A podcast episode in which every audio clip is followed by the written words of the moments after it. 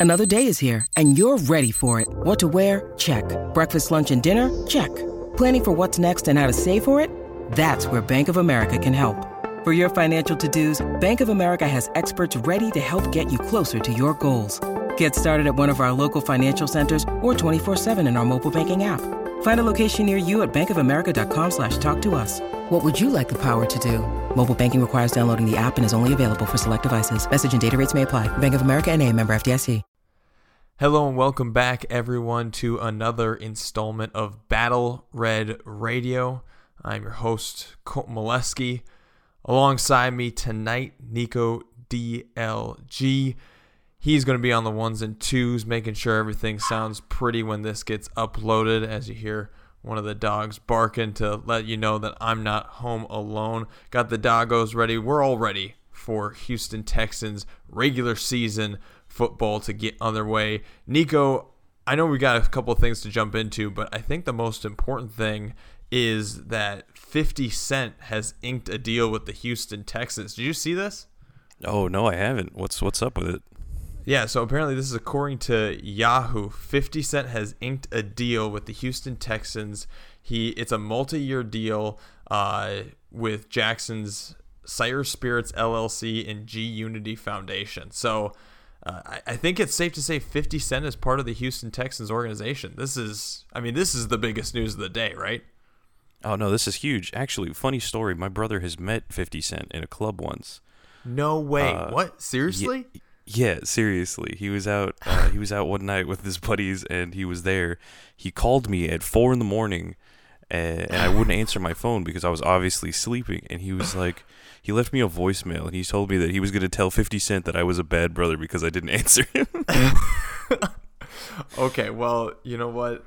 Unfortunately, you and 50 Cent apparently are off to a bad start, but the Houston Texans and 50 Cent are off to a off to a, a banging start, I guess, on the same page. That's hilarious that he met 50 Cent out at the club. I, your Corey's a higher roller than I thought. I uh, got to recalibrate stories, how I his think. yeah, his stories will surprise you. It's it's it's funny the places he's been. Well, I'm impressed. That uh, that threw me through a loop. But you know what? I uh, I guess we're moving we're moving right along here to uh, to the main the main topic for today. One one of the main topics. I wanted to start this show by touching a little bit on what we touched on on Friday's show, talking about the theme of this season. I think for the Houston Texans is a new hope. And I know I mentioned this a little bit Friday, but it's a new hope because the shroud of indecisiveness, the shroud of indecision is off of the Houston Texans franchise. They don't have the cloud of Deshaun Watson over them anymore. They don't have the cloud of indecision at quarterback over the top of them. All that they have ahead of them is figuring out what's next and finding out how valuable the, the pieces on this roster are. And really, if you look at last year's team in comparison with the rest of the NFL, I know that this is something that maybe bad franchise, maybe this is a stereotype of bad teams, but really, if you look at their stats, they were only slightly off in a lot of categories from getting better and from being a, a pretty middle of the road team, which if you're a bad team, that's kind of what you want. You want to find that middle of the road or just find what you have in those young pieces. So this year officially the near the year of new hope and I think as far as a ceiling for this team, I'm going to say last year's Lions is the ceiling for this team. And I know that record of 3 13 and 1 doesn't seem all that appetizing, but if you look at that team, the Lions had eight one score games. They were in a lot of games. They won some games, and they had some young talent that showed up for those games. They had some young talent that showed out for that Lions team, and they still were able to capitalize on a solid draft the year after that season. And I think that's what you want for the Texans. You want to be in, you want to show that you're competitive. You don't just want to go away. You don't want to be blown out. You want to show that you're competitive, that you have some fight, that you're not a losing franchise. We saw that with Brandin Cooks talk about how, you know, these are real NFL players. There's veterans on this team and that they don't just want to tank.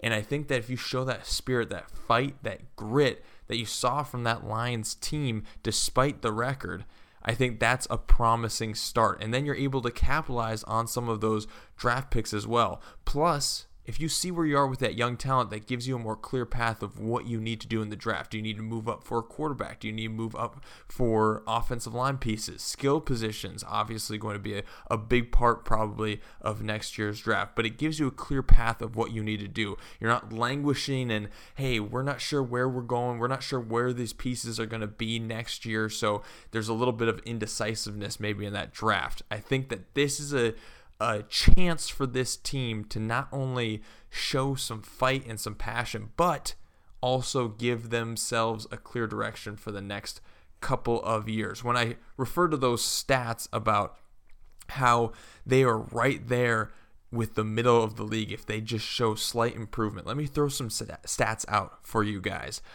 Texans 300 yards from going from seventh worst in the NFL in passing yards to 15th. That's the difference. 300 yards, and they're middle of the road in the passing attack. Under 500 rushing yards is all they need to go from the worst team running the ball to middle of the road. That's all it takes. If they have uh, right around that 430, 450 rushing yards, more rushing yards than they had last year, that would put them right around middle of the pack running the ball. And you saw from earlier this season, we'll get to these young players in a second. That's going to be the second half of this. But you saw that they are finding their guys. Max on this team now. Pierce, Dameon Pierce has really shown that he can be a valuable young piece on this roster. So if you just have a few more games where you're really pounding the rock, you go to a middle of the road team as far as running the ball. On defense, if they allow just 200 passing yards fewer than they allowed last year, they would go from the 10th worst team defending the pass to middle of the road. Again, these are incremental incremental jumps, but that gets them from categories where they're bottom 10 bottom five in the league, worst in the league, to middle of the road. And if you're a, a franchise that's struggling, that's what you want. You want those incremental differences to make those those baby steps up to being a good team again, to being fringe contention again to make the playoffs. It's not going to all happen really at once, especially when you're deficient in talent in certain areas behind so many teams or when you have some roster depth issues like we touched on on Friday's show. But if you make these incremental jumps, it's going to make a big difference. Same in scoring. Six scores, six touchdowns is all it takes to get out of the top five worst scoring teams, third to be exact, third worst scoring team for touchdowns to middle of the road. Takes six touchdowns if you're just a little better in the red zone, a little more efficient in the red zone, a little more careful with the football, then you can jump up. And again, they have to make some big improvements in other areas. But if you take those points, you can become a middle of the road team pretty quickly. And those are those incremental differences that get your team out of a run, get your team out of a, a really bad season. Nico, when I throw out some of these stats, is there anything I'm missing? I feel like we're already, if we're touching up and cleaning up some things, we're putting together a pretty solid team here. Oh yeah, definitely. I believe that this is this is really a huge like step up because yeah, we had a really we had a rough couple of years, but you know that's that's happens to a lot of franchises that are in such a big flow state. I mean, with so many changes, there's only positives that can come of it. Now that we have basically just this is a brand new team. This is not anything like we've seen before, and it's a lot of rookies, it's a lot of new people. So with that development, we're just gonna you know we get to actually build, and this is this is how great franchises start. I mean, like you start, you you're bad, then you become average, then you become good, then you become great. Like it's just a process.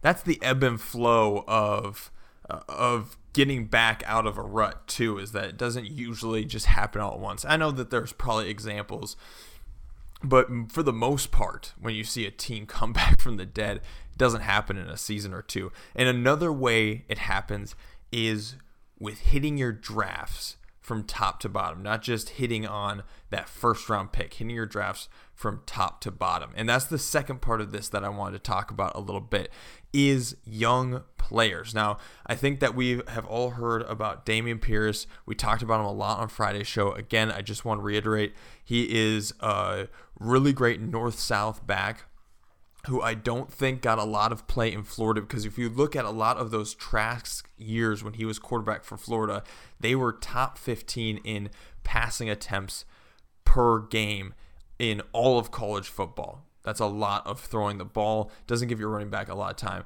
You pair that with the fact that uh, Kadarius Toney, Kyle Pitts was on that team. That was an aerial attack. So it feels like he didn't get a full shake in Florida. But again, a lot of people are excited. He's clearly going to be taking a lot of snaps in the backfield, taking over a lot of that role. It's going to be a lot of him and Mack. It's not just going to be Mack taking over that role uh, as maybe was the thought maybe six months ago, maybe even four months ago. But let's talk about some of these other guys. Now, I want to touch quickly on Stingley, the quarterback out of uh, out of LSU. Now, Derek, I know that he got a lot of accolades his freshman year. Uh, he had, according to PFF, he had a, a 90.1 overall grade. Just to put that in perspective, the top quarterback cornerbacks in the class that we see going into college football this year, going into the 2022 season, the best corners across the country for college football, none crack 90. None crack a 90 rating. So that's where he's at. He allowed a 65 percent passer rating allowed his freshman year. Now, I know that some people will give him heat for the last couple of years. And I'll say to those people, as far as uh, a 19, 20 year old at the start of pandemic having everything thrown into flux, I think a lot of us have so, some uh, some things that uh, didn't go according to plan at the start uh, of 2020. And so you know what? I know that if he has one bad game in the first month here, a lot of people are going to be pointing to those last two years and saying, "Oh, the writing was on the raw on the on the wall." Excuse me, and and that this guy is going to be a bust. You know what? Just hold on. This is a really good corner. He has some serious talent. He can lock guys down. He can hold down the position, but also when he is tested, he shows up as a ball hawk. Just give him some time to adjust to the NFL speed. Don't bail on this guy in the first month if he has one bad game. That's all I got to say about that. I think that he will be more than fine. As far as the draft is concerned for the rest of the Texans, I really wanted to point towards some of those uh, some of those offensive linemen because I think that'll be a real key as far as how successful this last year's draft was. Looking at those offensive linemen and their ability to hit on them. Now you have Kenyon Green out of Texas A&M, and I, I really, I mean, he was a highly heralded guy. I really like this dude. He has a lot of raw physical talent really good player for Texas A&M. Played in a couple of different schemes and systems over his tenure there. They had a couple different kinds of quarterbacks. You think about all the quarterback quarterback turnover for that offensive line last year, and then Kellen Mond running some of that uh, read option stuff a few years ago for Texas A&M. He's seen a few different kinds of things. He's been in a few different kinds of offenses, and he's just a physical, really good side to side offensive lineman. You know, going back and reading some of their uh, of the grades when he was coming into the draft, lots of touting of his physical skills, his raw ability. If they can just get that shaped and molded, I think they're going to have a very solid player there, which is what they need on the offensive line desperately. Another guy that mm. could kind of help round out their depth, though, the the Austin, the offensive lineman out of LSU. You know, maybe not as heralded uh, an offensive piece, an offensive starter, a, a lineman, but you got to think he was there for, for five years and, and was a starter for, I believe, four, the better part of four years at LSU. And I know this is a cliche. I know this is a cliche.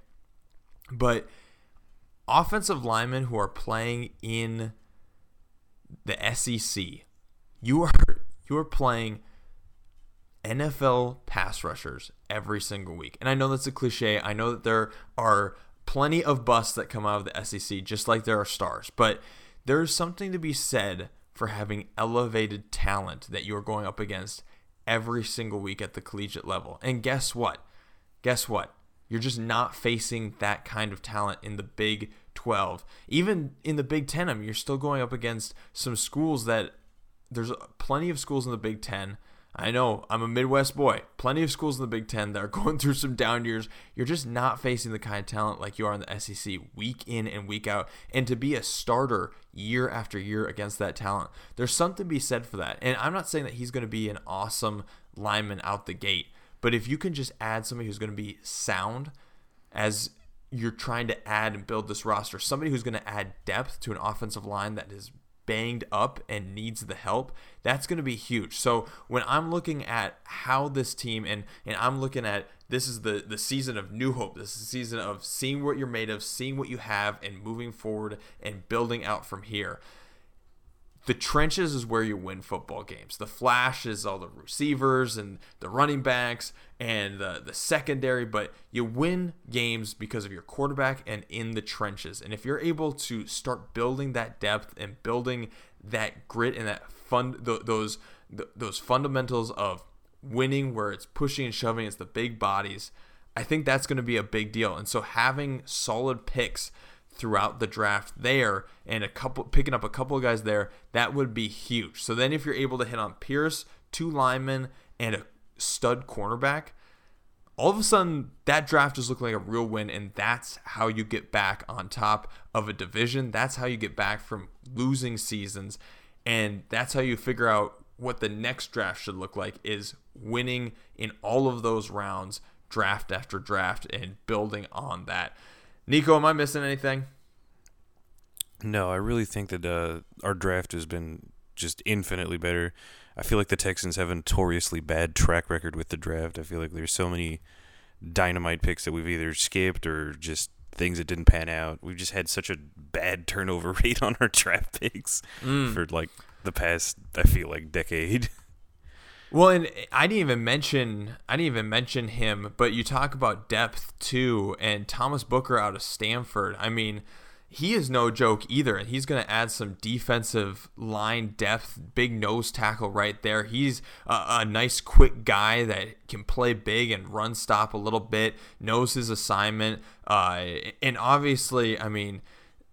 I, I'm a little biased after covering the Pac-12 for uh, a lot of years for SB Nation, but those uh, those linemen out of, of Stanford, I mean, they are geared towards playing big boy football and playing kind of the opposite of the way that you saw the Pac-12 go the last two decades or so where they want to go up tempo and fast pace and spread uh, and, and, spread all over the place. Stanford has really gone against the grain in the Pac-12 as far as you know we're going to run the ball, we're going to grind the rock, we're going to have big offensive linemen, defensive linemen, and we're going to beat you up on the inside to go against the grain of that to their success for the better part of the last couple of decades. And so I think Thomas Booker is another guy. You talk about depth, he's another guy who's going to really add well to their depth Uh, as far as young draft picks coming into this class, and that's what you need. You you're not going to have a, a home run every single draft pick, but if you can add in those later rounds depth to your team, that's how you're going to find success. Yeah, definitely. All right, well, that is all I have, folks. Thanks so much for tuning in. We're going to talk about later this week. We're going to have pods throughout the week, but we're going to focus later this week on the roster cuts. That's happening Tuesday. They cut down to the 53 man roster. So we're going to be talking about that later. And then, of course, going into the weekend, the season right around the corner, we're going to try and hit you with some fantasy advice, maybe some maybe some gambling advice, maybe, maybe as well as taking a look at those that first week and the first game. Lots to be excited for. It's going to be a really busy week. I'm looking forward to it. But again, theme of this episode and the start of the week, looking at this season, it's a new hope season. The, the future is in front of the Texans, and that's what you got to look forward to. Make sure you're subscribing to the podcast because guess what? Got new hosts It's a new era of Battle Red Radio. So make sure you're subscribing because we got a lot of shows that we're going to hit you with throughout the week. And we got you covered all season long. I'm Colton. He's Nico. Thank you so much for tuning in. We really appreciate it.